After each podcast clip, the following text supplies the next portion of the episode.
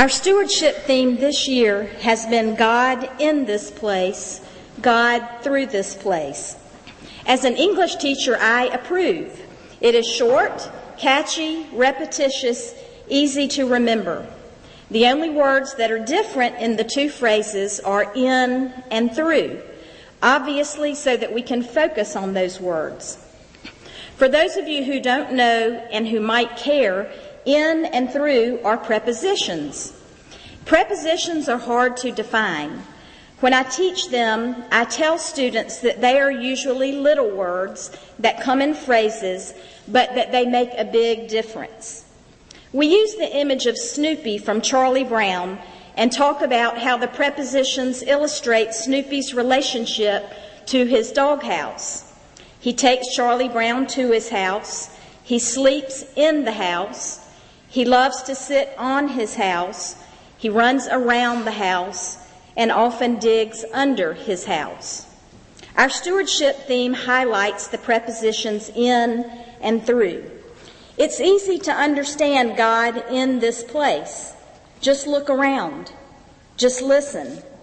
I am sure that my mother felt God in this place when my dad was ordained for ministry right down here at this altar in 1947, and again when his life was complete and celebrated in the very same spot just a few years ago. I assume Gary felt God in this place at the altar in 1989 when he said, I do. I myself know God was in this place on August 27th this year when my son JT and others knelt for healing hands and prayer. And I myself know you have felt God in this place when you've brought your children up for baptism or confirmation, maybe when you've come in to pray privately, when you hear your loved ones' names called on All Saints Sunday, and when you open your hands for communion each month. In is easy to understand. Through is different. Through means beyond or past, going from one spot to another. Snoopy can't go through his doghouse because there's only one opening. God is different. God can move through this place, right through these walls, from the stained glass windows and the organ music, past the front doors and into the world. He does that through us. He has done that through the many ministers who have been called to ministry from this church, through all the mission team who travel and share their talents, and through each one of us when we pray, worship, give, serve, and witness.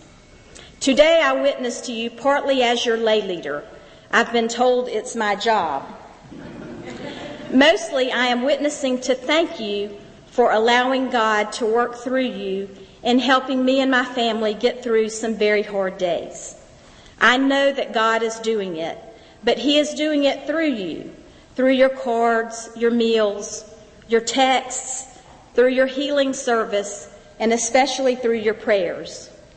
It is God's love in form of the Holy Spirit through our church family. God's Spirit does not simply move in and then out.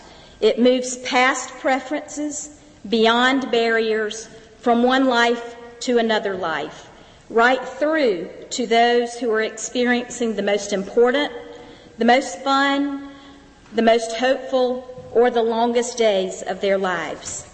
So I thank you for being that spirit moving into my very small world. But there is another world out there it's a bigger world. I think a more needy world, an unchurched world. And I think we have to move beyond our own needs through to that world. As a commitment to the future of Central and to those outside our front door, as well as a big thank you, our family plans to increase its pledge of prayer, presence, gifts, service, and witness for the upcoming year. I hope each one of you will join us.